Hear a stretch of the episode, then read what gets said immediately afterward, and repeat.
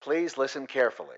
Hello, and welcome to Caveat Realtor with Virginia Realtors, where we discuss the real issues that realtors face. I'm Jessica Toon. And I'm Kate Orslan. Remember, Caveat Realtor is meant to provide general legal information. The information, forms, and laws referenced in this episode are accurate as of the date this episode is first released. Nothing we discuss should be considered as legal representation or legal advice.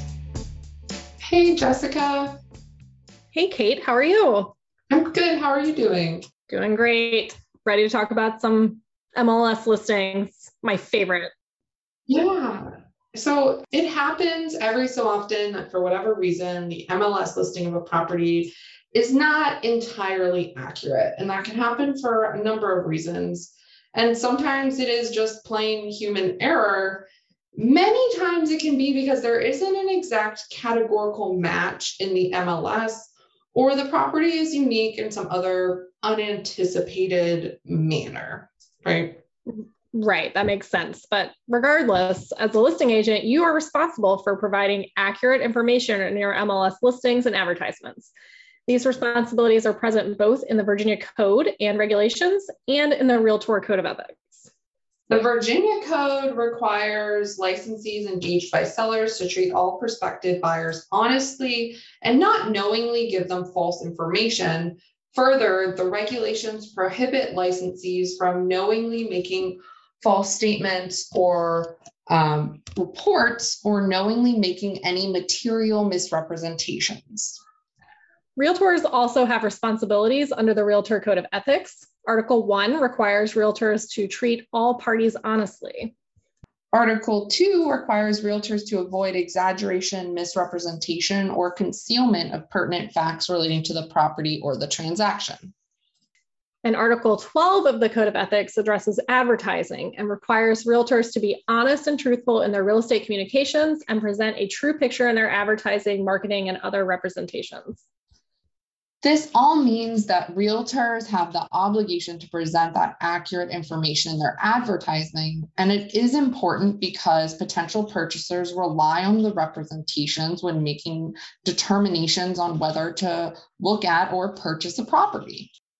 So, when inaccurate information is presented in the MLS, potential purchasers and cooperating agents can feel misled if the property is very different from what was presented. Had they known the true facts about the property, these individuals may have never taken the time to visit the property in person. Now, sometimes it happens, as we mentioned earlier, because the MLS is a great framework for presenting properties, but each property has unique factors that may make it hard or impossible to just select a drop down option from a specific category and be accurate. So, what should you do when the condition you want to advertise isn't an option in the MLS? Presenting true and accurate information should always be your default. If it doesn't fit into one of the options in the MLS, you do not have to include it in your advertisement. You can select none or other and put more information in the property description and or the agent notes.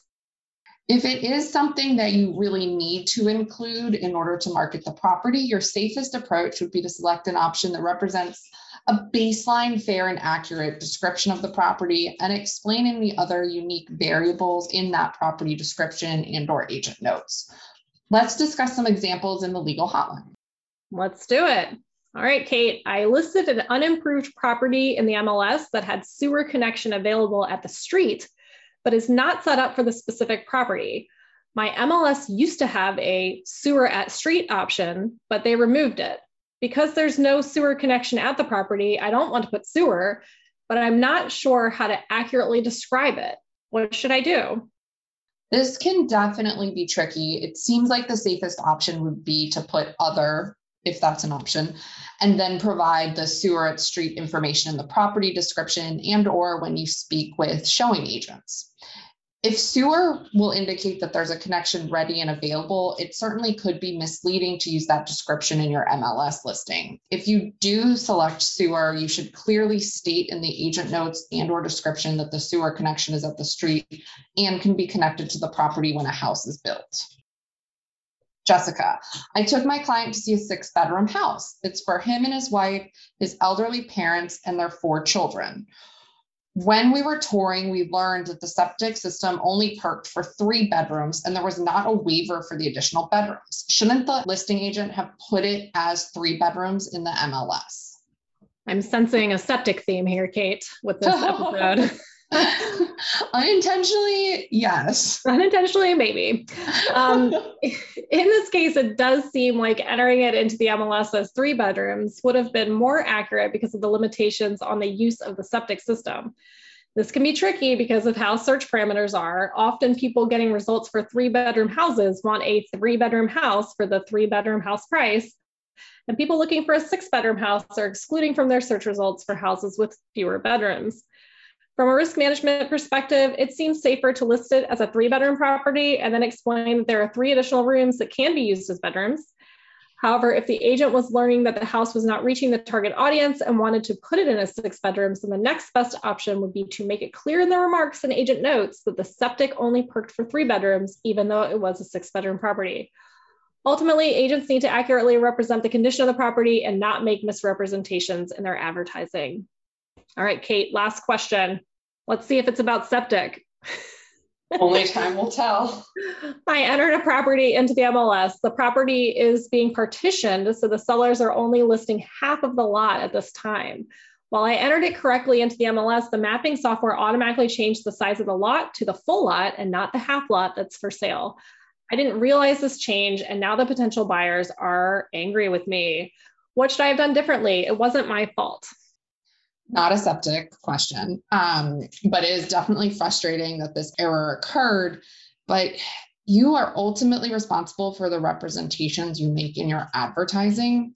Now that you know about the error, you should talk with your broker, correct the MLS listing, and even alert your MLS of the issue to see whether it's something they want to discuss with the mapping software company so it's not a future issue.